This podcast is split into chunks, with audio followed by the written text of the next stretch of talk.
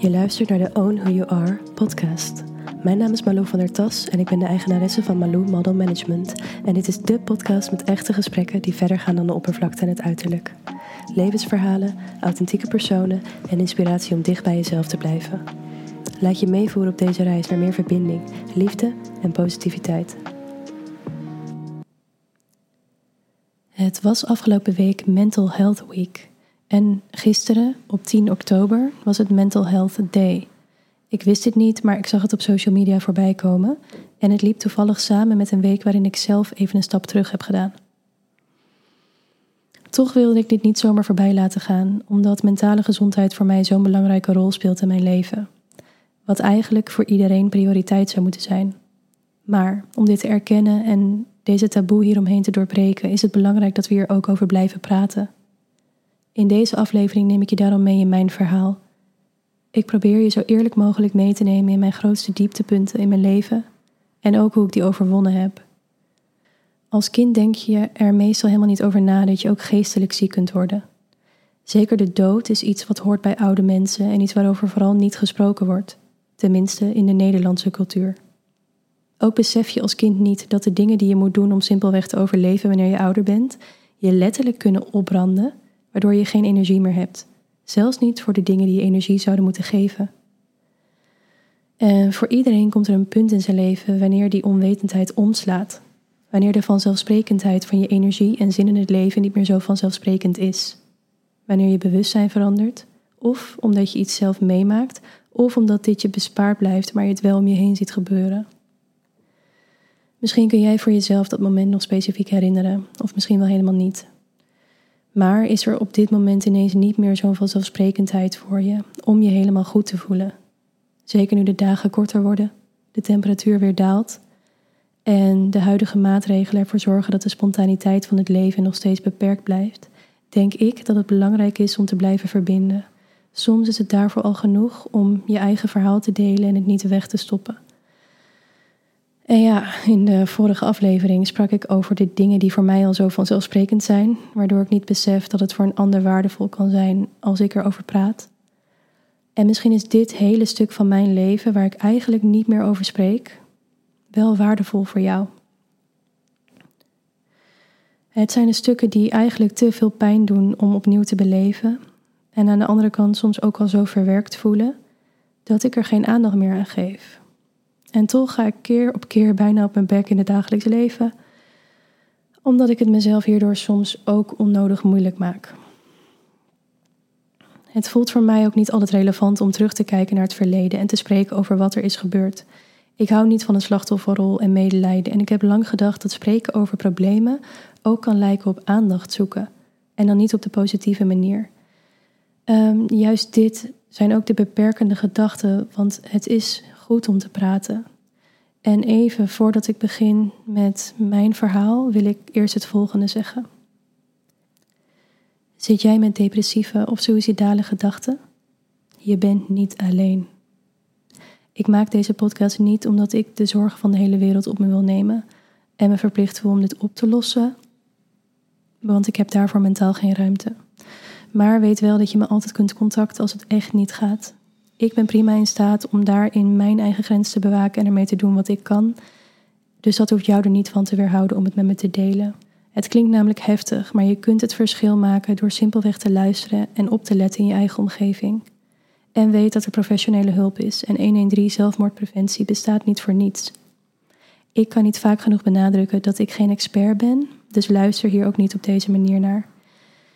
Je luistert nu naar iemand die haar eigen ervaring deelt en jou wil laten zien dat je helemaal niet alleen bent.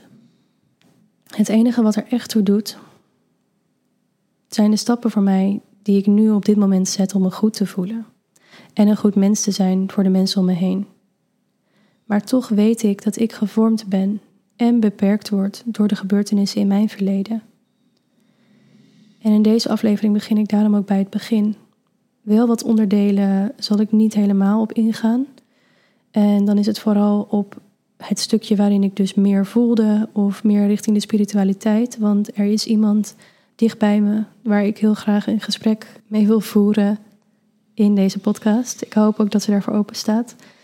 die hierin al mijn hele leven een hele grote rol heeft gespeeld voor mij. En ik zou dit daarom heel graag met haar persoonlijk bespreken. Dat stuk laat ik hier dus een beetje uit, ook om redelijk tot de kern te blijven en het bij mental health te houden en niet helemaal uit te wijden over spiritualiteit en die kant op te gaan. Al is het voor mij wel verweven met elkaar. Ik benoem dit dus toch even omdat het voor mij niet los van elkaar verteld kan worden. Want de reden dat ik bepaalde patronen en angsten ontwikkelde, dat lag ook voor een heel groot deel precies op dat stuk. Het extreem aanvoelen en voorspellen van dingen die altijd eindigden in de dood. Ik uh, vond het als klein meisje eigenlijk te veel om dat te weten. Het was voor mij te veel en uh, ik heb het daarom willen afsluiten, om er vervolgens meer dan tien jaar later pas weer naar te durven kijken. En nog steeds niet helemaal. Maar goed, hier kom ik dus in een andere aflevering op terug. Ik vind het wel bijzonder dat ik erachter kwam dat de afgelopen week draaide om je mentale gezondheid. Omdat ik dus een hele week binnen ben geweest. Ik was het weekend ervoor ziek.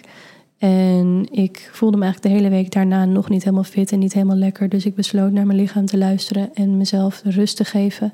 Niet de deur uit te gaan. Wel veel gewerkt, maar gewoon vanuit huis. En eigenlijk heb ik daarin ook weer veel ruimte kunnen nemen om inzichten te krijgen en te voelen of ik op het juiste punt in mijn leven sta, of ik nog mijn missie aan het volgen ben volgens de voorwaarden die voor mij werken, om er niet aan onder door te gaan ook vooral. En grappig genoeg is dat eigenlijk doorgezet in het weekend. Ik ging spontaan met een vriendin van mij naar het park toe.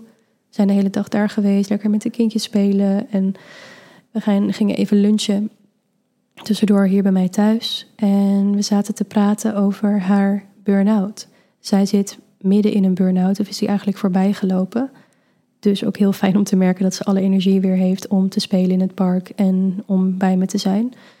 Maar goed, uh, we spraken over haar situatie en hoe ze het allemaal weer aan het opbouwen is. Ondanks dat dit dus al jaren haar leven compleet overneemt. En we spraken over alles wat mentaal niet verwerkt is en opgeslagen is als trauma in haar lichaam. Misschien durft ze ooit haar verhaal hier te delen met jou, maar voor nu wil ik alleen even delen hoe mooi ze het verwoorden. Omdat ze dat gevoel, of eigenlijk hoe de situatie was, beschreef als een elastiekje. Bij overspannenheid is dat elastiekje uit te rekken en dan veert het weer terug bij voldoende ontspanning. Dus wanneer je even een dagje voor jezelf neemt of iets doet wat je leuk vindt. Bij een burn-out is dat elastiek zo ver opgerekt dat het zo'n uitgerekt elastiek is geworden dat niet meer terug kan naar zijn originele vorm. En wanneer je doorloopt met die burn-out en blijft ontkennen dat er iets aan de hand is, dan knapt dat elastiek. Dan helpt even uitrusten helemaal niet meer en is je zenuwstelsel aangetast, wat een veel langer en intensiever herstel vereist. En daar zit zij nu dus al jaren in. Terwijl zij dus pas eind twintig is. Jaren waarin je gewoon volop van je leven wil kunnen genieten. En dit speelt bij meer mensen om me heen, die dus al in dat stadium zitten. Die zijn de burn-out dus al voorbij. En ja, het zijn vooral die sterke mensen die gewend zijn om alles altijd wel te kunnen, alleen te kunnen, altijd weer door te kunnen. En ja, het is extreem moeilijk om los te laten wat je nu nog wel vasthoudt. Wat je nu nog een bevestiging geeft dat je ertoe doet en dat wat je aan het doen bent je een plek geeft in deze maatschappij. Maar juist dat hele stuk wat jij zo krampachtig aan het vasthouden bent, dat zorgt ervoor dat het elastiek zo op spanning staat dat het knappen dichtbij komt. En dan is er geen andere keuze dan letterlijk alles helemaal moeten loslaten om er weer bovenop te komen. Dus herken het elastiek en verwar die sterke eigenschap van veerkrachtig en flexibel in het leven willen staan alsjeblieft niet met jezelf volledig forceren in het onmogelijke. En alleen jij kan voelen wat voor jou eigenlijk te veel is. Als je dat aankijkt en gaat voelen en erover gaat praten. En even over andere dingen die. Ik heb bijzondere mensen om me heen, besef ik nu. Want een ander stuurde me iets anders door, wat ik ook interessant vond. En dat ging over hoe trauma uit je jeugd op latere leeftijd tot verslaving kan leiden. En nou, dat hele filmpje was uiteraard interessant. Maar wat vooral boeiend was voor mij, wat mij is bijgebleven, is het stukje over trauma. Ik dacht altijd dat een bepaalde traumatische gebeurtenis trauma veroorzaakt. hoe erger die gebeurtenis, of nou ja, volgens welke maatstaven wordt dat eigenlijk gemeten wat erg is. Maar in ieder geval, hoe traumatischer en hoe groter die traumatische gebeurtenis, hoe groter het trauma dat je hebt. Dat dacht ik altijd.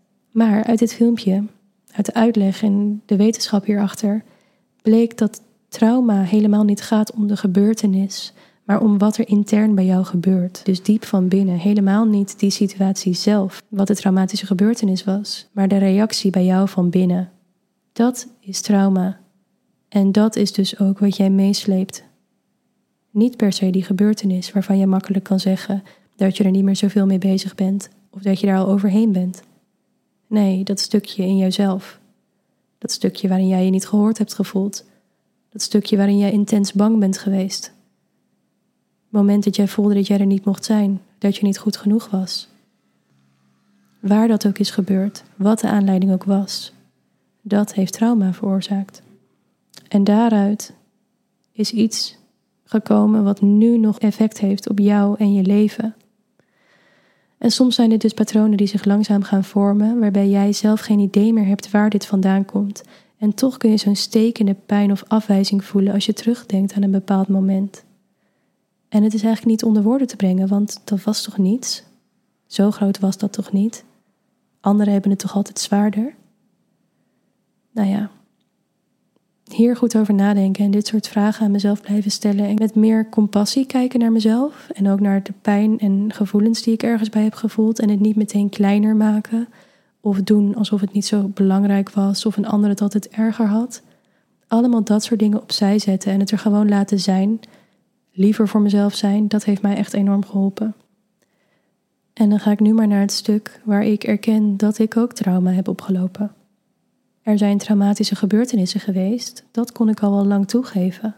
Maar dat er dingen zijn gebeurd die bepaalde trauma's hebben veroorzaakt in mij, dat heb ik denk ik lang niet erkend.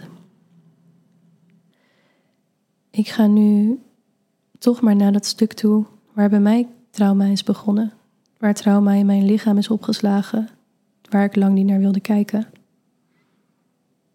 Ik dacht altijd dat de aanleiding bij mij was geweest dat mijn vader zelfmoord pleegde. Dat is een traumatische gebeurtenis, dus natuurlijk hou je daar iets aan over. Het is alleen zo dat het bij mij al veel eerder is begonnen. Op het moment dat ik een jaar op zeven was, overleed mijn opa en gingen mijn ouders scheiden. En dat waren denk ik de momenten dat ik ging voelen dat het leven eindig was, dood onderdeel was van het leven en ook dat dingen die vanzelfsprekend waren, zoals je ouders die samen waren en het gezin wat veilig was, helemaal niet veilig bleek. Alles was eindig en ik moest leren loslaten. Vanaf het moment dat ik een jaar of zeven ben, heb ik het ook ervaren als volwassen moeten worden.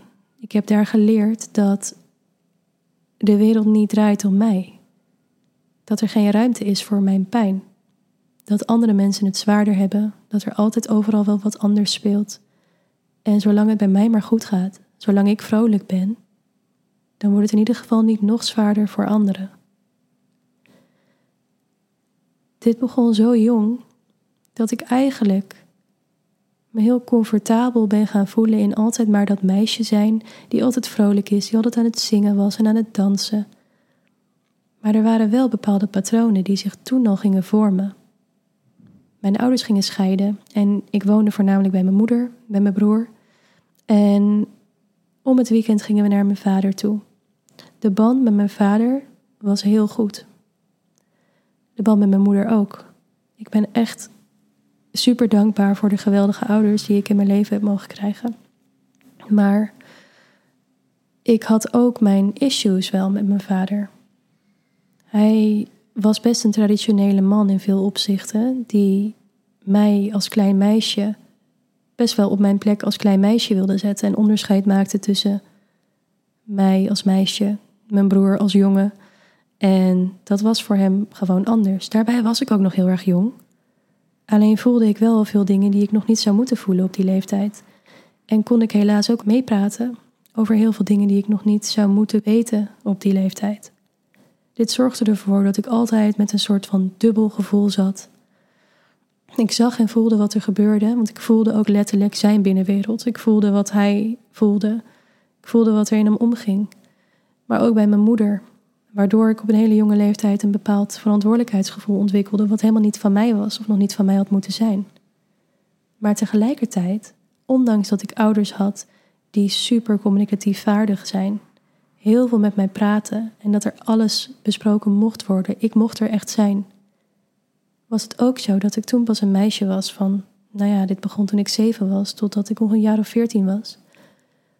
Ik was ook een meisje die nog maar heel jong was. En het was maar een meisje.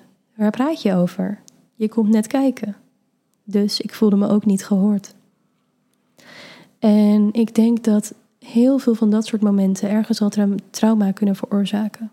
Het gevoel dat je je niet gehoord voelt, maar wel al heel veel voelt. Dat je dingen voelt die niet van jou zijn. Of dingen voelt waar je geen ruimte in wil innemen van een ander. Niet tot last wilt zijn. Dingen niet uitspreekt. En maar gewoon weer doorgaat met het leven. Ik had bijvoorbeeld ook zoiets geks dat ik al die jaren, voordat ik ging slapen, moest ik tot morgen horen. Mijn ouders die mochten gewoon niet mijn slaapkamer uitgaan voordat ze tot morgen terug hadden gezegd. En mijn vader had die gekke dwangneurose, want zo dat is het denk ik. Die had het op een gegeven moment door. En hij vond het leuk om overal soms een spelletje van te maken. En dat deed hij dus ook hierin. Hij had me door. Of misschien deed hij het juist om me te helpen en me ervan af te helpen. Dat weet ik niet. Dat kan ik hem helaas niet meer vragen. Maar hij had het door. En uh, hij deed dan expres het tegenovergestelde. Hij zei: Slaap lekker, schat. Uh, weet ik wat hij allemaal wel zei. Maar niet tot morgen. Wat ik dan deed, ik lag met zo'n onrust in bed omdat ik geen tot morgen had gehoord. Omdat ik dan dus onbewust bang was dat ik niet meer wakker zou worden of hij niet. Dus dat er geen morgen zou zijn. Dan ging ik alles uit de kast halen om toch nog meerdere keren mijn bed uit te gaan, allemaal momenten te creëren om toch nog die tot morgen te krijgen. En uiteindelijk kreeg ik hem gelukkig. Misschien omdat hij wist dat het zo zat. Maar ergens was het natuurlijk wel iets wat ongezond was. En achteraf is dat ook wat me die klap heeft gegeven. Ik had het vooral naar hem toe, terwijl er geen aanleiding voor was, want hij was er in principe. Mijn ouders waren dan wel gescheiden, maar ik had een beschikbare vader, ook emotioneel beschikbaar. Ik kon goed met hem praten, we hadden een goede band. En hij, ja, met hem ging het ook goed. Hij stond sterk in zijn leven, het was een succesvolle zakenman. Met veel vrienden, heel vrolijk en een voorbeeld voor velen. Dus er was geen reden om bang te zijn dat hem iets zou overkomen. Hij was gezond en hij was vrouwelijk, toch? Toch was het zo dat hij op 22 maart 2010 zelfmoord pleegde. En dit is het moment geweest dat er bij mij heel veel puzzelstukjes op zijn plek vielen. Ik begreep ineens waarom ik altijd tot morgen moest horen. Ik wist dat dit moment eraan kwam. Zoals iedereen natuurlijk weet dat er een moment kan komen dat je ouders overlijden. Of een dierbare. Want de dood hoort bij het leven en het is er nu eenmaal. Maar op het moment dat je een meisje bent die zo jong is, hoort het niet zo'n dagelijks punt te zijn in je leven dat je daarmee bezig bent. Dat hoort er niet te zijn. En het was er bij mij altijd. Het was ook zo dat ik het altijd al voelde hoe het met hem ging. Het is namelijk niet zo dat hij lang ziek is geweest of dat hij een depressieve man was die ineens zelfmoord pleegde. Hij was juist een man met wie het altijd goed ging en hij had het heel goed voor elkaar. Een mooi huis, een mooie boot, leuke vrienden. Hij zag er goed uit, charismatisch. Nou ja, volgens mij had hij het met ons als kinderen ook nog redelijk getroffen. Ehm, ik denk niet dat wij probleemkinderen waren of wat dan ook. Hij had een goed leven, wij hadden een goed leven. En toch voelde ik in de aanloop naar het moment dat hij zelfmoord pleegde, voelde ik dat het minder met hem begon te gaan, de maanden daar naartoe al. En ik was een meisje van, in die tijd, een jaar of 13, 12, 13. Ik zat zelf op de middelbare school. En mijn vader die deed nog steeds alsof het goed ging. Niemand had wat door. Hij kreeg relaties, relaties gingen weer uit. Een proces wat als kind ook best bizar is om te aanschouwen. Dat je ouders, natuurlijk op het moment dat je ouders gaan scheiden, dan kan het gebeuren dat je ouders een nieuwe relatie krijgen. Wat heel mooi is, want je gunt je ouders alle liefde en geluk. Maar als kind heeft dit ook impact. Zeker als er relaties komen en relaties gaan. En als je ziet wat een impact het heeft op je ouders, maar ergens ook op jezelf. Dit zijn dingen die best wel vaak terugkwamen en aan twee kanten speelden: bij mijn moeder en bij mijn vader. Ik had een thuis en ik had fijne ouders. Ik had het goed, dus ik was dankbaar. Maar het voelde ook nooit helemaal rustig. Ik had niet die veilige, fijne thuisbasis waarbij alles voorspelbaar was. Nee. Mensen komen, mensen gaan. En ik besefte dus ook heel erg op het moment dat ik zelf op de middelbare school kwam, dat ik helemaal niet zo zorgeloos in het leven stond als de mensen om me heen. En dat is ook weer een aanname, want ik kon niet in hun hoofd kijken. Waarschijnlijk speelde er bij veel meer mensen van alles. Veel meer van die kinderen die hebben veel meegemaakt, maar spraken er niet over. En die hadden misschien ook wel dat masker op. Maar bij mij nam het me op bepaalde punten best wel over. Ik kan me ook herinneren dat ik in die tijd met sommige mensen wel sprak over hoe ik vastliep en dat het niet goed ging. Er waren zelfs momenten dat ik weinig kon eten of dat ik gewoon me zo naar voelde dat ik eigenlijk niet zoveel zin had om naar school te gaan. Niet zoveel zin had om leuke dingen te doen. Ik voelde me zo alleen, terwijl waarschijnlijk heel veel mensen dat gevoel ook wel hadden in die tijd. Ik ben er toen wel wat over gaan praten en heb. In die tijd had je nog MSN. Dus volgens mij waren er zelfs mensen die ik in het dagelijks leven niet zoveel sprak, maar dan via MSN wel eens over dit soort dingen durfde te praten. En dat is bijzonder, want dan praat je toch en dan vind je toch ergens steun. Maar goed, in dit hele proces voelde ik dus dat ik eigenlijk helemaal niet zo lekker in mijn vel zat. Maar ik voelde ook dat mijn vader niet goed in zijn vel zat. En hij deed alsof dat niet zo was. Want hij was een sterke man. Een man die dan wel emoties toonde, want dat was het mooie wat ik wel heb meegekregen. Mannen mochten huilen. En dat maakte hem niet minder sterk. Het was een hele gevoelige man die goed kon praten, maar toch ook iets wat je niet aan je kleine dochtertje vertelt. Tenminste, dat denk ik. Dus ik begon brieven naar hem te schrijven. Ik schreef over wat hij voelde en wat ik zag gebeuren. Over wat hem kapot maakte en wat zijn einde zou kunnen betekenen, maar ook over wat het met mij deed. Ik werd boos op hem. Ik besloot om het contact te verbreken, want hij wilde me niet horen. Hij luisterde niet en hij forceerde bepaalde stappen in ons leven die voor mij helemaal niet goed voelden. En misschien wel niet eens alleen voor mij, maar ik voelde ook dat dat niet de juiste stappen waren voor hem. Maar ja, wie ben ik om te beslissen over een leven van een ander? Al helemaal wanneer je een jaar of dertien bent en dat voor je vader wil gaan doen. Dat kan niet. In ieder geval, het werkte niet. Wat het wel deed, was bij mij een heel sterk gevoel ontwikkelen dat ik er niet toe deed, dat ik niet gehoord werd. En dat heeft me eigenlijk heel veel pijn gedaan achteraf, want die periode die was lang. Er zijn periodes geweest dat we elkaar niet spraken, dat ik, dat ik ehm, boos was dat hij niet naar me wilde luisteren, dat ik me redelijk ging verzetten daartegen.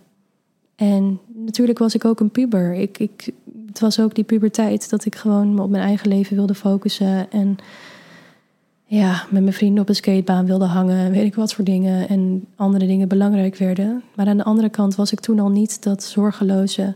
Ik was niet meer, zo moet ik het zeggen. Ik was niet meer dat zorgeloze meisje die altijd maar aan het dansen en aan het zingen was. En ehm, helemaal vrolijk en zorgeloos. Dat was er niet meer.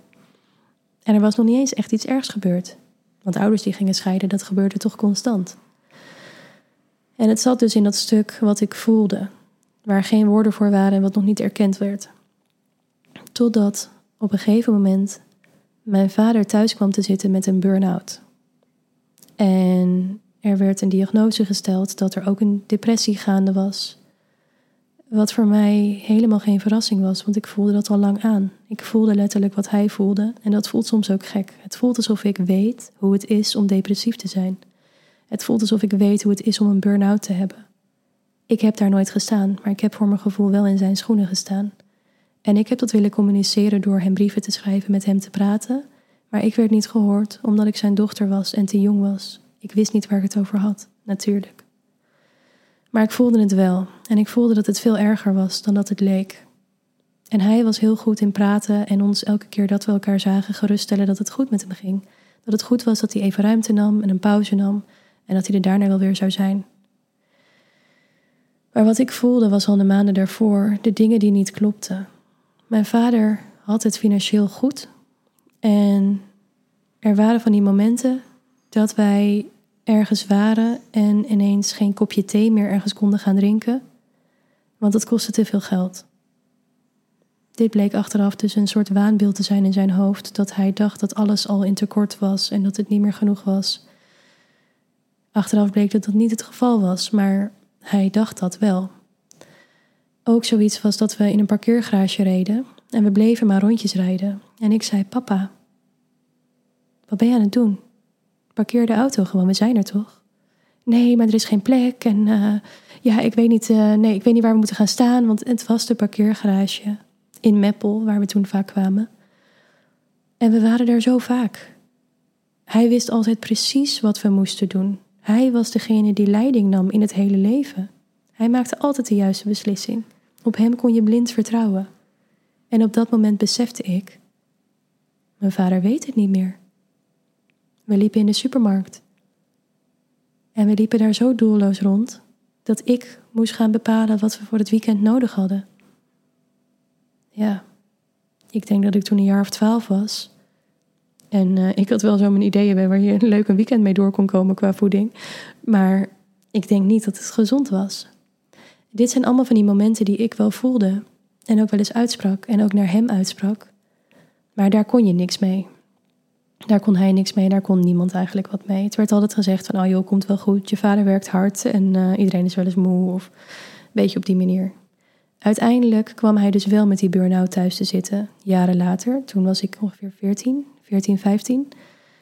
En eindelijk werd toen erkend dat er dus inderdaad iets aan de hand was. Hij kon niet meer door met werken en hij kwam zelfs bij zijn moeder thuis te wonen, omdat hij antidepressiva moest gaan gebruiken. En um, niet meer zou mogen rijden. Hij kwam op een paasafdeling terecht. Ik weet nog dat hij me vanaf daar opbelde van... Malou, ik hoor hier niet, haal me hier weg. En ik voelde dat zo sterk dat ik ook uh, mijn moeder en haar man uh, zei van... ja, we moeten hem daar weghalen, hij hoort daar niet en dit klopt niet. Het gaat alleen nog maar slechter met hem daar. En we, waren in staat om in de auto te gaan richting Hogeveen, waar dat was. Om uh, hem daar letterlijk weg te halen. Maar goed, ik weet niet meer hoe dat allemaal is gelopen. Voor mij is eerlijk gezegd ook dit hele stuk zo'n grote waas dat ik echt moeite moet doen om dit te vertellen en terug te halen. Maar het is wel belangrijk. Um, uiteindelijk hebben we, maar dus niet, we hebben hem daar dus niet weggehaald. Maar hij is wel teruggekomen gewoon bij mijn oma thuis. Hij zou daar herstellen. En uiteindelijk gewoon weer aan het werk kunnen. Want die, uh, antidepressiva, dat zou het wel weer oplossen.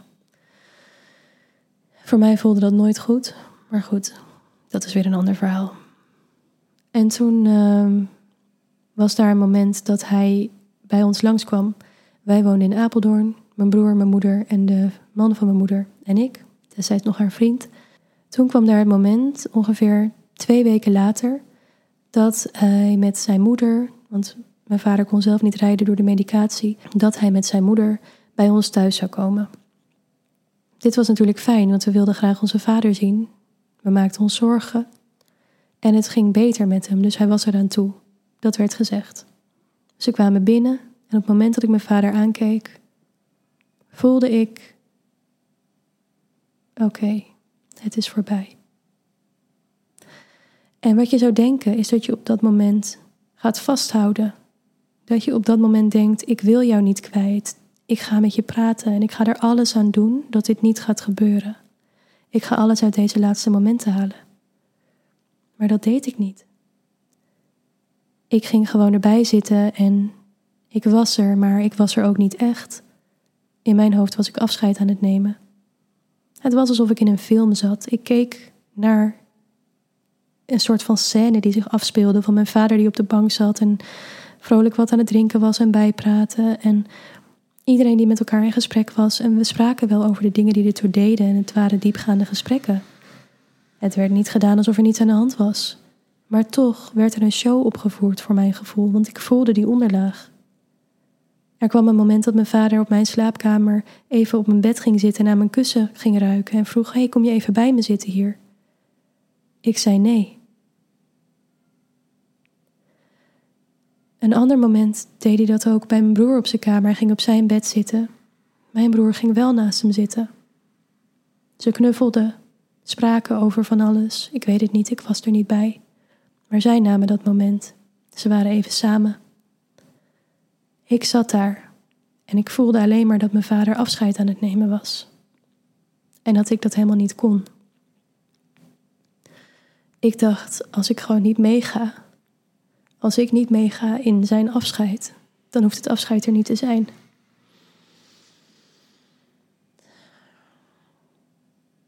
Maar dat kwam er wel. Want er kwam een moment dat ik. Uh, ja, dat we letterlijk gedacht zeiden, want mijn vader zou weer weggaan. Met mijn oma in de auto terug naar haar huis.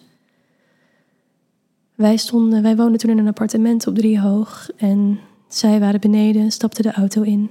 En wij stonden met z'n vieren voor het raam te zwaaien. De sfeer was redelijk oké, maar ik had nog steeds weinig gezegd. Ik uh, keek naar buiten en mijn vader die maakte een soort van gek buigingje, zoals hij wel vaker kon doen. En hij zwaaide naar boven. En op het moment dat hij dat deed en ze stapte in de auto, zei ik de woorden: Dit is de laatste keer dat we hem gezien hebben. Mijn broer flipte compleet en die heeft me voor alles wat hij kon uitgescholden. Neem ik hem natuurlijk niet kwalijk, want zoiets zeg je niet zomaar en daar word je ook boos van. Mijn moeder en haar vriend of haar man, die zeiden dus alleen maar van... Huh, hoe kun je dat nou zeggen? Het gaat alleen maar beter. Ze zijn hier geweest, hij lacht weer, hij maakt weer grapjes. Ehm, ja, de medicatie slaat aan. Het gaat alleen maar beter. Joh, maak je niet zo druk. En ik snap dat het moeilijk is, maar het komt goed. En, uh, mijn gevoel werd meteen... Er wordt op ingesproken dat het er niet toe deed en dat het gevoel er niet mocht zijn. Um, ja. Het was niet zo. Ik zei maar wat. En mijn broer was vooral heel erg boos. Zo intens boos. Er was zoveel woede. En bij mij was er een soort van verdoofdheid. Ik kon alleen maar denken: ik heb het gezegd. En nu moet ik hiermee gaan zitten dealen. Want ik kan niks meer doen. En dit is het punt waar ik heel veel lang ook moeite mee heb gehad. Want die avond heeft mijn vader nog een sms gestuurd. Uh, ik weet niet meer precies wat erin stond. Ik hoop dat ik hem nog ergens heb bewaard. Maar er stond wel iets in over dat hij trots op me was. En. Um, oh nee, ik vergeet nog een belangrijk stuk. Bij het afscheid, voordat hij de deur uitliep, toen uh, keek hij me nog een keer aan en toen zei hij: Malou, ik wil je bedanken voor dat je al die jaren zo op me hebt gelet. Alles wat jij hebt gezegd en alles wat jij al die tijd hebt geschreven, dat was waar. Je hebt altijd gelijk gehad. Echt waar. En dat heeft hij dus nog gezegd. En hij heeft me nog een sms gestuurd die avond met iets van bemoedigende, positieve woorden. Um, liefdevolle woorden. Achteraf hoorde ik dat hij mijn broer dat ook heeft gestuurd, maar dat, dat wisten we toen niet. Hij was natuurlijk boos op me, dus we spraken even niet. Um, maar ik heb niet eens meer gereageerd op die sms. En dat kan ik soms nog zo moeilijk vinden, dat ik denk, was het anders geweest? Als ik hem toen had gebeld, als ik toen ook eerlijk had gezegd van, nou pap, je hebt wel tegen me gezegd dat ik gelijk heb gehad. En dat je naar me had moeten luisteren. Maar luister dan nu ook naar me, want ik voel dat jij ons gaat verlaten. En doe het alsjeblieft niet. We hebben je nodig. Ik heb je nodig, papa. Maar dat heb ik niet gedaan. Ik ben gaan slapen en ben de volgende ochtend wakker geworden. En zei tegen mijn moeder dat ik niet naar school kon omdat ik me ziek voelde. Omdat het niet goed ging met papa. Ik niet op school kon zijn. Een grotere verklaring had ik niet. En mijn moeder zei alleen maar: Lieverd, ik snap dat het veel voor je is geweest, maar je gaat gewoon naar school. Ik heb die mentaliteit meegekregen dat je niet zomaar ziek meldt en uh, je gaat gewoon. Uh, zij ging naar haar werk, mijn broer ging naar school. Haar vriend ging naar zijn werk. En ik bleef thuis. Ik had me niet afgemeld, want dat ging ze niet doen. Maar ik was er gewoon niet. En na een paar uur belde mijn moeder me op. Ze zei: uh, Je bent thuis, hè? Je bent helemaal niet naar school gegaan. Zei ik: Nee, mam, ik kan niet naar school vandaag. We spraken er verder niet over. We kwamen thuis en het enige wat ze erover zei was: van, Lieverd, ik snap dat het moeilijk is, maar morgen moet je echt gewoon weer naar school gaan. Het heeft geen zin als jij ook thuis bent en niets meer doet. Die avond ging ik slapen en werd ik midden in de nacht wakker gemaakt door mijn moeder. Met de woorden: Het is, het is gebeurd, papa is dood. En ik weet niet meer zo goed wat ik voelde. Je zou verwachten dat je superveel verdriet voelt. Wat ik voelde was: Ik zei het toch, zie je wel? En ergens is op dit punt nog meer angst gekomen, want zie je wel, weer die dood voorspeld. En het is weer gebeurd. Weer iemand kwijt. En je vader verliezen is sowieso de grootste hel. Aan de andere kant is daar ook een stukje van vertrouwen ontstaan. Want blijkbaar was mijn intuïtie zo sterk. En blijkbaar heeft mijn vader me nog wel willen zeggen dat de woorden die ik heb gezegd en de dingen die ik heb aangevoeld ook over hem hoe jong ik ook was, allemaal waar waren, of hij ze nou heeft willen horen of niet. Maar het was wel te laat. En dat is iets wat ik heel lang heb vastgehouden. Het was te laat. Nou, kan ik lang doorgaan over hoe die periode verder is geweest. Maar ik denk dat iedereen zich kan inbeelden hoe het is als je je vader verliest als je 15 bent. Wat dat met je doet. Het was verschrikkelijk. Maar het was ook iets wat ervoor heeft gezorgd dat ik nu op een pad ben in mijn leven waar ik anders nooit was, naartoe was gegaan. Er is een soort vertrouwen in mij geboren, een vertrouwen in mezelf, een kracht ontstaan om zo verschrikkelijk graag te willen leven en alles uit het leven te willen halen. En om mensen te laten zien wat ze waard zijn, wat ze wel kunnen en zich niet te laten beperken en dat dan ook voor mezelf te moeten gaan doen. Mijn moeder raakte in die tijd ook in een burn-out. Het ging met haar ook helemaal niet goed. Vind je het gek? En zelf kon ik bijna niet naar school, want ik had zo bij mij uit zich alles echt fysiek. Ik was er wel en het ging met mij mentaal redelijk goed, maar fysiek niet. Ik had zoveel hoofdpijn en zo weinig energie dat ik niet naar school kon. Mijn broer zat in die tijd in zijn examenjaar en die heeft het gewoon uh, met supergoede cijfers gehaald. Ik snap echt niet hoe hij dit heeft gedaan. Hij verwerkte alles op zijn manier door piano te gaan spelen en niet te praten. Hij had er ook geen woorden in nodig, want ik kon door zijn pianospel precies horen hoe het met hem ging. En ik voelde daardoor aan wanneer ik met hem kon komen praten. Of wanneer ik gewoon kon gaan zitten luisteren naar wat hij speelde en dan voelde ik toch al hoe het met hem ging. Dan voelde ik dat wij hetzelfde doormaakten. En dat woorden niet nodig waren, maar we waren wel samen. Er waren ook momenten dat ik ehm, het nut van het leven niet meer begreep. Ik zei net wel dat het mentaal met mij wel goed ging en alleen fysiek niet zozeer. Maar ik had zoveel momenten dat ik dacht: waarom doen we dit allemaal? Waarom zou ik in godsnaam naar school gaan? Wat is het doel? Je gaat toch dood. Waarom zou ik iets van een nieuwe hobby oppakken, een sport leren, kennis opdoen? Mijn vader kon ook heel veel, maar dat is nu ook weg, want hij is toch dood. Allemaal dit soort gedachten waren er keer op keer.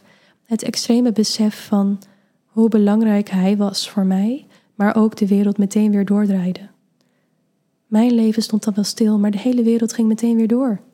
En dat besefte ik alleen al door de vriendschappen die ik op dat moment had. Je kan kinderen of mensen van, nou, hoe, oud waren we? Rond de 15 kun je het niet verwijten dat zij niet wisten hoe ze met mijn verdriet om moesten gaan. Maar mijn beste vriendin in die tijd, die sprak ik van de een op de andere dag niet meer. Er kwam niet een vraag hoe gaat het? Ze verdween gewoon uit mijn leven. En nu kan ik heel goed realiseren dat dat haar eigen pijn is geweest waarschijnlijk. Gewoon niet weten hoe je erover begint, dus dan begin je er maar niet over. Dan is het er maar niet. En dat doen heel veel mensen. Op het moment dat ik er maar niet over begin of er maar niet naar vraag, dan uh, ja, dan zal het wel goed komen. Nee, het is juist goed als je er wel over praat. Het is juist goed als je er wel naar vraagt. Ook als iemand al maanden, jaren, wat dan ook verder is. Het is wel goed als je er naar vraagt. Doe het maar gewoon wel. Ik kan me ook juist nog de steun herinneren van de kanten waar je dit niet verwacht. Maar vooral heel veel eenzaamheid en heel veel pijn. En heel veel manieren moeten vinden om toch weer zingeving in het leven te krijgen.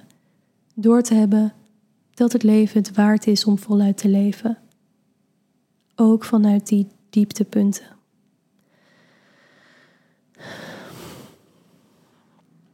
Oké, conclusie is dat het niet de meest makkelijke tijd was. Met mijn moeder in een burn-out, mijn vader net overleden, zelf niet lekker in mijn vel, niet naar school kunnen, maar toch alles willen doen. Hoe ik het heb gedaan, weet ik niet, want mijn toetsen haalde ik altijd. En ik uh, heb ook mijn examens gewoon direct gehaald, alles met goede cijfers. Dus ja, waar het in zat, geen idee. Maar het ging niet en ik weet wel dat ik op het moment dat ik kon meteen weg moest. Ik moest weg om mijn eigen stuk te gaan helen. Ik uh, besloot om. Nou ja, ik was heel jong, dus ik had het geld er in principe niet echt voor om zomaar op reis te gaan naar het buitenland. Ik was ondertussen net 17. Ik had mijn HAVO-diploma op zak. En ik besloot dat ik als au pair naar het buitenland wilde. Maar niet met een of andere organisatie wat veel geld vroeg. Toen dacht ik, regel het wel gewoon zelf. Ik ga op van die websites en ik zoek een gezin waar ik terecht kan. Iets van Spanje of Italië spreekt me wel aan. Nou, ik ben gaan zoeken, contact gaan, contact gaan leggen, Skype-gesprekjes. En er was een gezin waarvan ik dacht, ja, die past wel. En uh, als mijn vader nog had geleefd, was dit waarschijnlijk nooit gebeurd. Zoals met veel meer dingen, ook qua modellenwerk en zo. Was ik waarschijnlijk op een ander punt gekomen als mijn vader er wel was geweest qua bescherming tegenover zijn dochter, dan mijn moeder die me heel mooi vrij kon laten om mijn eigen weg te vinden.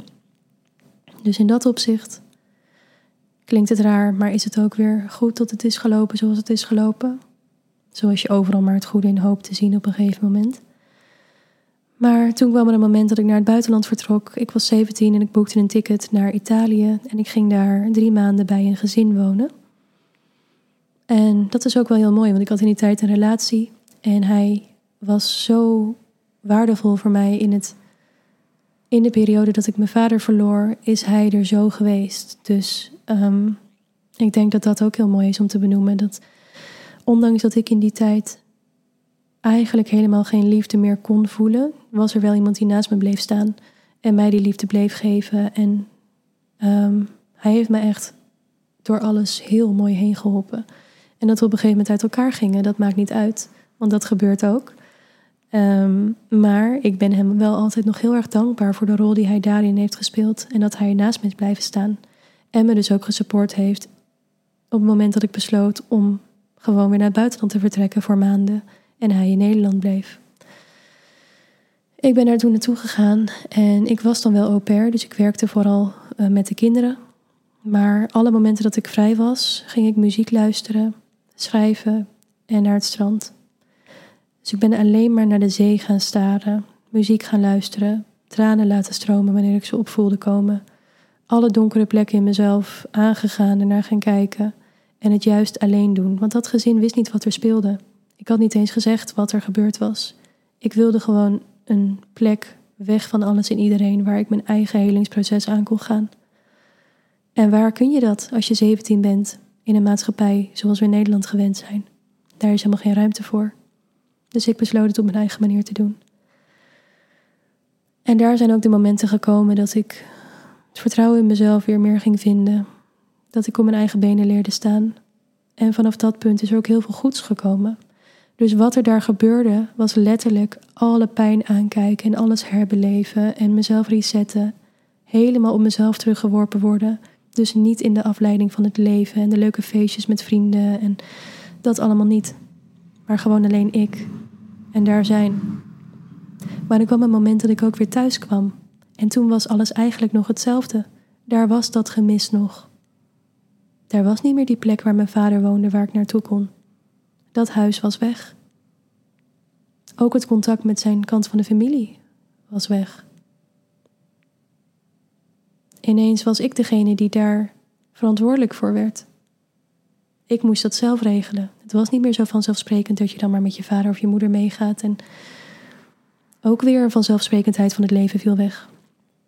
Dus het was zo dat opeens het leven niet meer vanzelfsprekend was en een andere dimensie kreeg. Het ging gewoon eigenlijk helemaal niet zo goed met mij. Er waren genoeg momenten dat ik met vrienden was en dat ik letterlijk mezelf vanuit een hoekje van de kamer kon bekijken. Ik zat daar wel, maar ik zat er niet echt. Ik keek naar mezelf, alcohol drinkend voordat we uitgingen. En uh, ja, een beetje lachen over de gekke dingen en praten over jongens en weet ik waar we het allemaal over hadden in die tijd. Maar ja, ik was er helemaal niet echt. Ik keek naar mezelf en ik, keek, ik sprak tegen mezelf met een boze stem. Ik zei tegen me, ja, dom mens, wat zie je nou dom te lachen? Je bent helemaal niet vrolijk, je lacht alleen maar. Dat soort stemmen kreeg ik in mijn hoofd. Nee, stem in mijn hoofd. Had niet letterlijk stem in mijn hoofd, maar ik had wel die stem die af en toe tegen me sprak. Op een hele negatieve manier.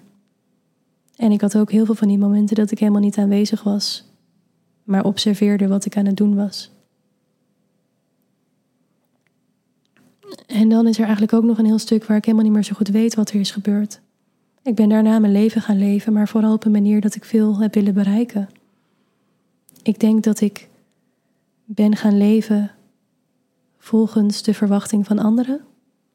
Het ging met mij weer eigenlijk altijd wel goed. Het was ook bewonderenswaardig hoe goed het dan eigenlijk kon gaan op het moment dat je je vader verliest. En toch gaat het ineens zo goed met je. Dat is best bizar. Maar ja, je moet door, gelukkig. Het is alleen niet zo dat het me helemaal koud heeft gelaten, want ik ben dan wel gewoon gaan studeren en ik heb modellenwerk gedaan. Ik ben de hele wereld over gaan reizen. En ik heb overal zulke mooie ervaringen meegemaakt. Dus wat het bij mij heeft gerealiseerd, het feit dat mijn vader ervoor heeft gekozen om uit het leven te stappen, wakkerde bij mij de levenslust aan. In het begin dus niet. Toen zag ik nergens meer het nut van. Maar op een gegeven moment wel. Het voelt voor mij nu alsof ik letterlijk leef voor mezelf en voor hem. Alsof ik nog meer uit het leven moet halen. Alsof het nog meer betekenis heeft. Ik leefde niet meer alleen voor mezelf. Maar ik voelde me op een gegeven moment ook gedragen door hem. En ik voelde me verantwoordelijk om alles uit het leven te halen wat erin zit. Die levenslust heeft me ver gebracht. Ik heb zoveel van de wereld gezien. Ik heb in zoveel landen gewoond en gewerkt. Ik heb mijn studie goed doorlopen. Ik heb mijn scriptie kunnen schrijven. Ik heb twee kindjes op de wereld gezet. Ik ben uiteindelijk zelfs een nieuwe relatie aangegaan. Toen ik dat weer aan durfde te gaan. En ook daarin ben ik uiteindelijk weer keihard op mijn bek gegaan. En dat heeft me dus toen weer op een nieuw punt geworpen. Ongeveer een jaar geleden, iets meer dan een jaar geleden. Waarin ik weer in een heel groot dieptepunt terecht kwam. Maar deze keer vanuit een heel ander gevoel. Het was weer zo'n pijnlijk dieptepunt. Weer het punt waarvan ik dacht: waar doe ik het allemaal voor? Waar leef ik eigenlijk voor? Wat heeft het allemaal voor zin? Want ik stel me open, ik ga een relatie aan. Je gaat een gezin beginnen. Je bouwt van alles op. Waarvoor? Alles valt weer uit elkaar. En je moet alles weer loslaten en weer bij nul beginnen. Maar deze keer voelde ik niet dat ik bij nul begon. Ik voelde echt een hele grote interne kracht. Ik voelde dat ik ertoe deed. Ik voelde dat ik het kon, want ik had het al eerder gedaan. Als ik daaruit kon komen, dan kon ik het hieruit ook. Als ik eerder ben opgestaan, dan kan ik nu nog beter opstaan. Want ik neem al die ervaringen van toen mee en ik laat het me niet weer gebeuren dat ik het leven aan me voorbij laat gaan en dat ik er niet echt bij ben. En al helemaal niet nu ik net twee kleine kindjes heb. Mijn kinderen waren op dat moment anderhalf en een half jaar oud. Dan kun je niet instorten. Maar het niet kunnen betekent niet dat het niet kan gebeuren. Dus daar was ik me ook heel bewust van want ik had het mis zien gaan bij mijn eigen ouders. En ik moest ineens ook alle ballen alleen in de lucht houden.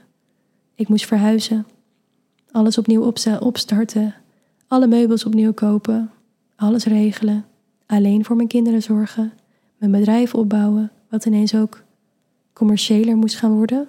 Want ja, je moet toch ook echt ergens van kunnen leven?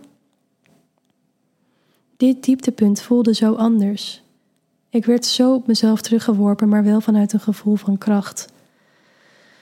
Dus ja, ik denk wel dat dat belangrijke boodschap is dat dieptepunten altijd weer gaan komen. En als je zo diep kunt gaan, kun je ook zo hoog pieken. Dus ben ik het als een soort cadeau gaan zien voor mezelf dat ik weer ben gaan voelen wanneer iets voor mij niet goed liep. De kracht had om daaruit te stappen, om daar dan ook mee te stoppen. Het me niet te laten remmen en me niet te laten opvreten. Ik voelde namelijk dat ik er niet meer kon zijn. Dat ik niet het leven leefde wat goed was voor mij. En daarmee ook niet voor mijn kinderen. Maar dan de ballen hebben en daaruit stappen en het helemaal opnieuw zelf anders moeten gaan doen, dat was echt wel wat.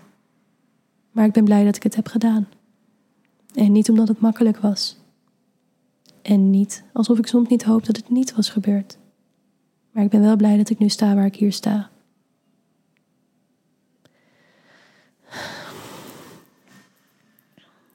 En ik merk ook dat ik in die periode al zoveel verder ben gekomen. Want het hele verhaal van het overlijden van mijn vader had ertoe geleid in de jaren daarvoor en daarna dat ik niet meer dat meisje was die altijd maar vooraan op het podium wilde staan en uh, middelpunt van de aandacht durfde te zijn.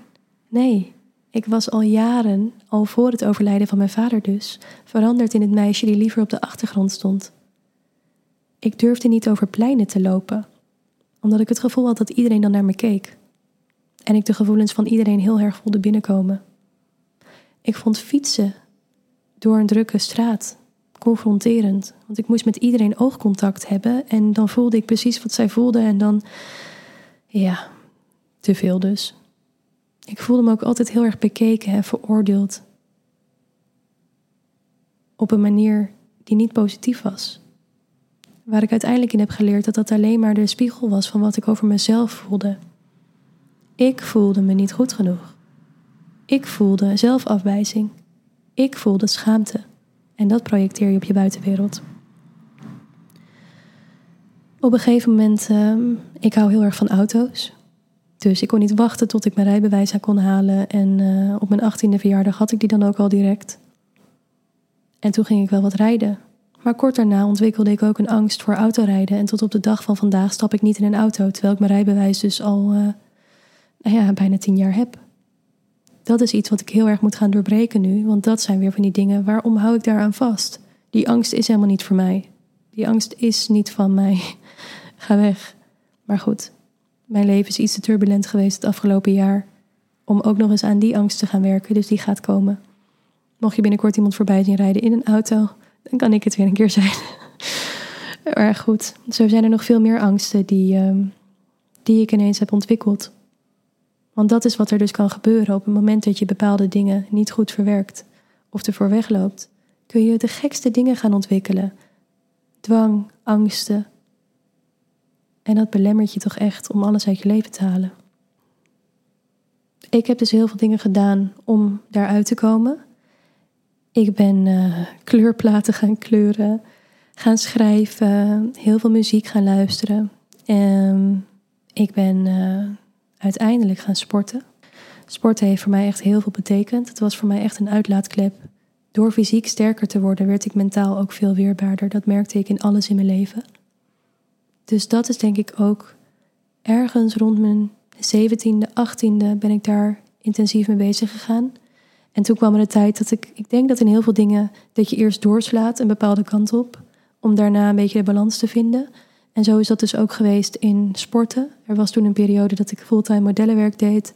Wat heel vaak betekent dat je dus ook gewoon fulltime thuis zit. Want ja, je hebt helaas niet altijd werk. En in die tijd dat ik thuis zat, dan uh, ging ik naar de sportschool. Soms wel twee, drie uur per dag. Ik vond het een heerlijke plek om te zijn. En ik was dus gewoon dan een beetje in mijn eigen wereld muziek aan het luisteren en aan het sporten. En tussendoor was ik iets van een boek aan het schrijven, die er overigens nooit is gekomen. Maar ik was altijd aan het schrijven, dus al die stukken die liggen er nog. En dat, dat waren dus wel de dingen waar ik energie uit haalde en wat ik leuk vond. Dus steeds meer begon ik te voelen dat er dingen waren waar ik zin in had en wat ik leuk vond.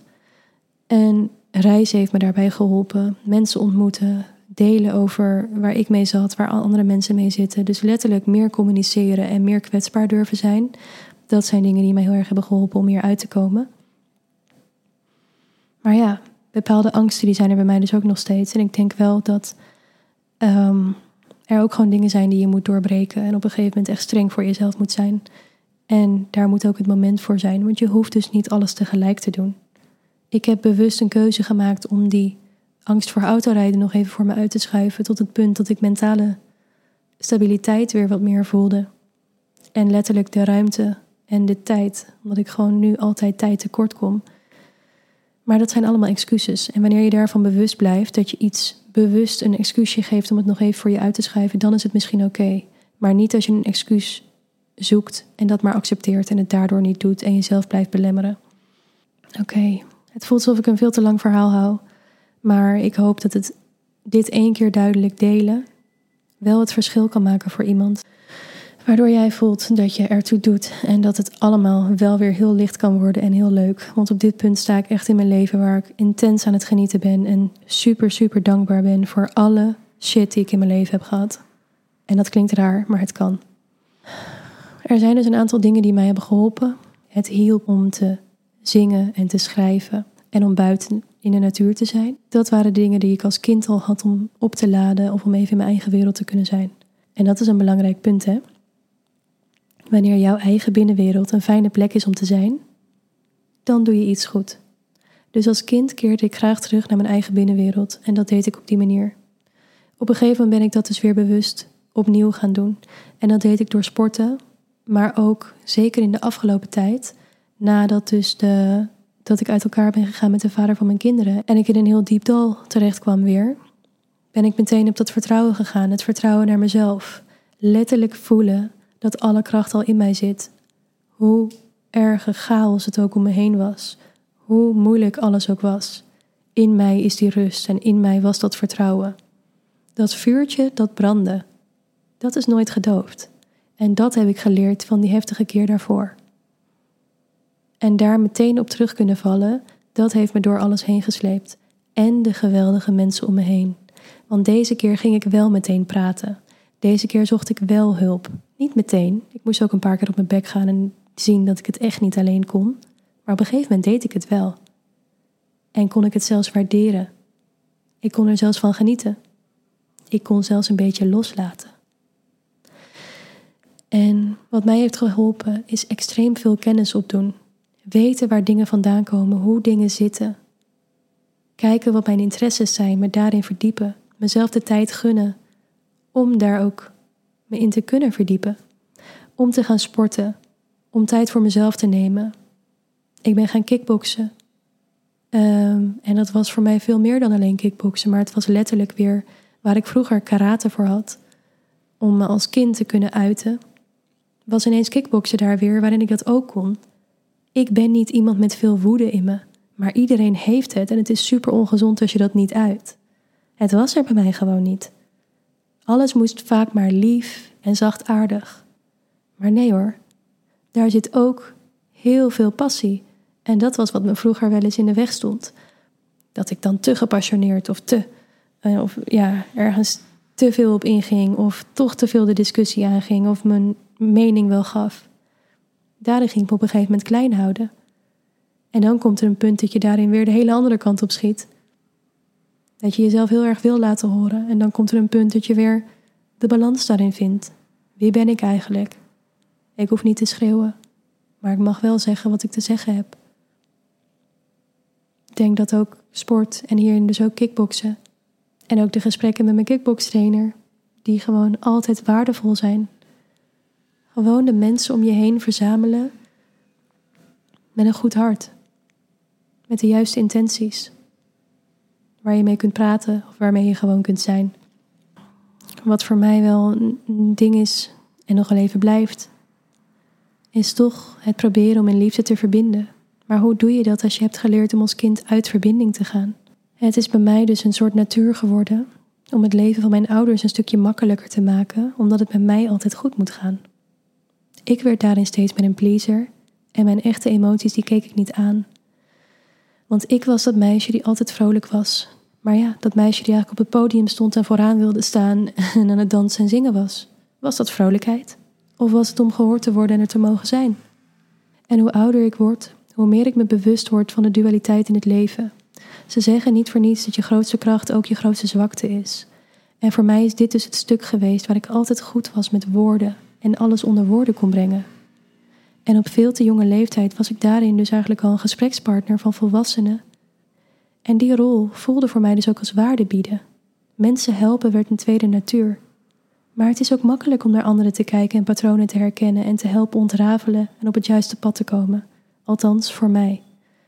Maar dat betekent niet dat ik dat voor mezelf ook makkelijk vond.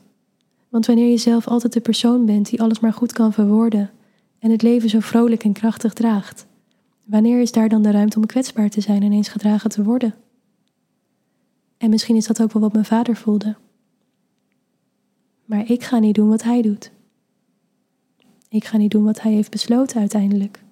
En ook dat is weer een ander onderwerp. Kies je voor zoiets? En heb je überhaupt nog keuze als je je geestelijk zo slecht voelt?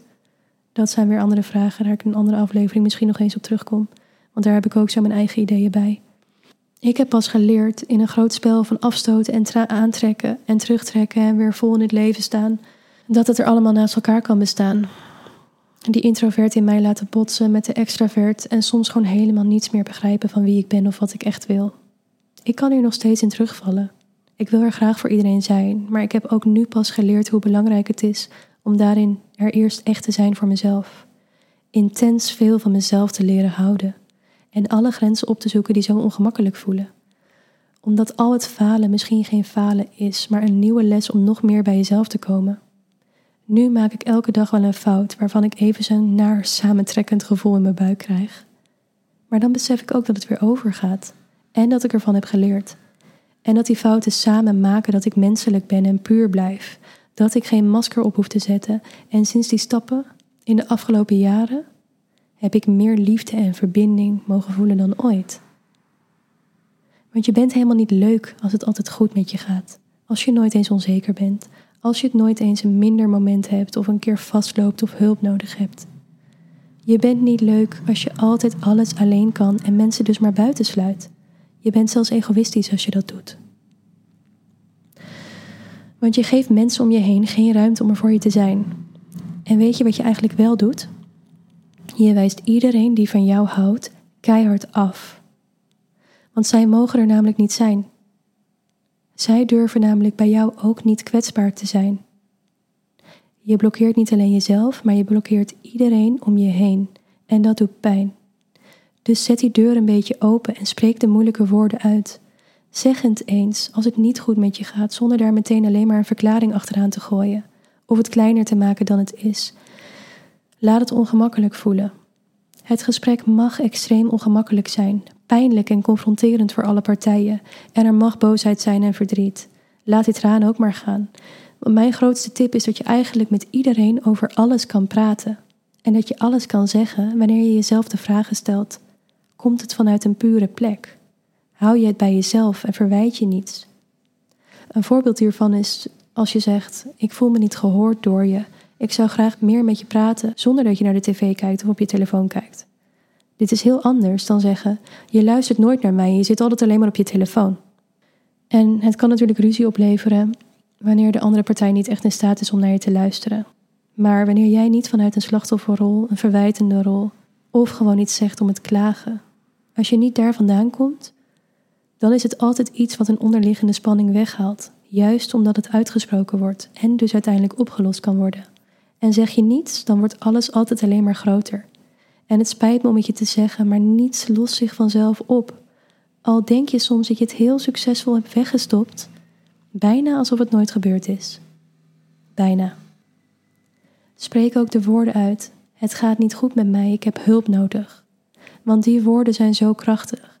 Jij bent zo sterk wanneer je toestaat dat anderen ook voor jou mogen zorgen. Want we zijn niet voor niets met zoveel mensen op deze wereld. En ja, op jonge leeftijd was ik bezig met wat mijn levensmissie eigenlijk was hier op aarde. Als klein meisje geloofde ik dat iedereen hier kwam om bepaalde lessen te leren en dat leven eigenlijk een soort groot spel was, waarin ik een pion was en moest zoeken of het spel eigenlijk wel door mij gespeeld werd Of ik aan zet was? Of dat iemand anders mijn pionnetje verplaatste en het steeds op de verkeerde plek zette zonder dat ik het zelf doorhad? En toen ik klein was, dacht ik dan al niet verder als, uh, ja, ik wil ooit zeemermin, zangeres of mama worden. En mijn ouders, die zijn gewoon mijn ouders. Totdat er dus dingen op mijn pad kwamen die me lieten realiseren dat er meer is, dat je invloed hebt op je leven, dat het allemaal in je eigen handen ligt. Maar ik leerde dus ook op hele jonge leeftijd al mijn eigen levensmissie kennen. Over mijn missie, dat weet ik eigenlijk niet. Ik denk dat ik daar nu steeds meer naartoe aan het leven ben. Maar ik leerde wel mijn eigen levensles kennen. Mijn levensles was loslaten. En uh, ondanks dat ik zelf helemaal niet gelovig opgevoed ben, vind ik het wel mooi om iets met je te delen waar veel waarheid in zit voor mij. Zoals moeder Teresa ooit zei: Mensen zijn vaak onredelijk, onlogisch en egoïstisch. Vergeef ze toch maar. Als je vriendelijk bent, kunnen mensen je beschuldigen van egoïstische bijbedoelingen. Wees toch maar vriendelijk. Als je succesvol bent, zul je soms valse vrienden krijgen en echte vijanden, maar wees toch maar succesvol. Als je eerlijk en oprecht bent, zullen er mensen zijn die je bedriegen. Blijf toch maar eerlijk. Wat je jaren heeft gekost om op te bouwen, kan iemand anders van de een op de andere dag vernietigen. Blijf toch maar bouwen. Als je sereniteit en geluk vindt, kunnen anderen jaloers zijn. Blijf toch maar gelukkig. Het goede dat je vandaag doet, zullen mensen morgen zijn vergeten. Blijf toch maar goed doen. Geef de wereld het beste dat je hebt. En ook al zou het nooit genoeg zijn, geef de wereld toch maar het beste dat je hebt. Zie je, uiteindelijk is het tussen jou en God, of dan het universum of hoe jij het wil noemen. Het was hoe dan ook nooit tussen jou en hun. En wanneer je dit voor ogen houdt, kan het je helpen om de verwarring hier op aarde te begrijpen. Het helpt je om te weten waarom het zo belangrijk is om met jouw authentieke zijn door te gaan. Ik vind het mooi omdat ze in het kort eigenlijk uitlegt waar het om gaat, in ieder geval voor mij. En om het af te sluiten is het denk ik belangrijk om nogmaals te noemen dat je niet alleen bent en dat er altijd iemand naar je wil luisteren. Jij doet ertoe. Je bent belangrijk en je bent hier op de wereld met een belangrijk doel, ook als je die nu even niet voelt. Zoek contact en professionele hulp door te bellen naar 0800 0113 als je er serieus aan twijfelt of je uit het leven moet stappen. Het antwoord is namelijk altijd nee. Het wordt beter en dat doen we samen. Ook wanneer je niet met deze gedachten zit, maar wel tegen andere mentale problemen aanloopt, is het enige wat ik je kan zeggen dat je niet alleen bent. Er is hulp. Geef het aan bij je huisarts en accepteer dat erover praten ervoor gaat zorgen dat jij weer van het leven kan gaan genieten. Want het is toch verdomme veel te bijzonder om er niet vol van te genieten. We worden elke ochtend wakker met eindeloze mogelijkheden en kansen en je verdient het om elke nieuwe dag te ervaren als een cadeau en niet als een nieuwe strijd. Mocht je nog wat bemoedigende woorden nodig hebben, luister dan even naar de aflevering Deze is voor jou. Uh, is een paar afleveringen terug. En voor nu stuur ik je liefde. Ik zie je. Dank je wel dat jij er bent. Bedankt voor het luisteren. Heb jij hier een inzicht uit kunnen halen? Deel dit dan met mij. Dat vind ik altijd leuk om te horen. Ook helpt het mij als je deze aflevering wilt delen en als je via Apple een rating en review wilt achterlaten. Ook abonneren via Spotify is meer dan welkom.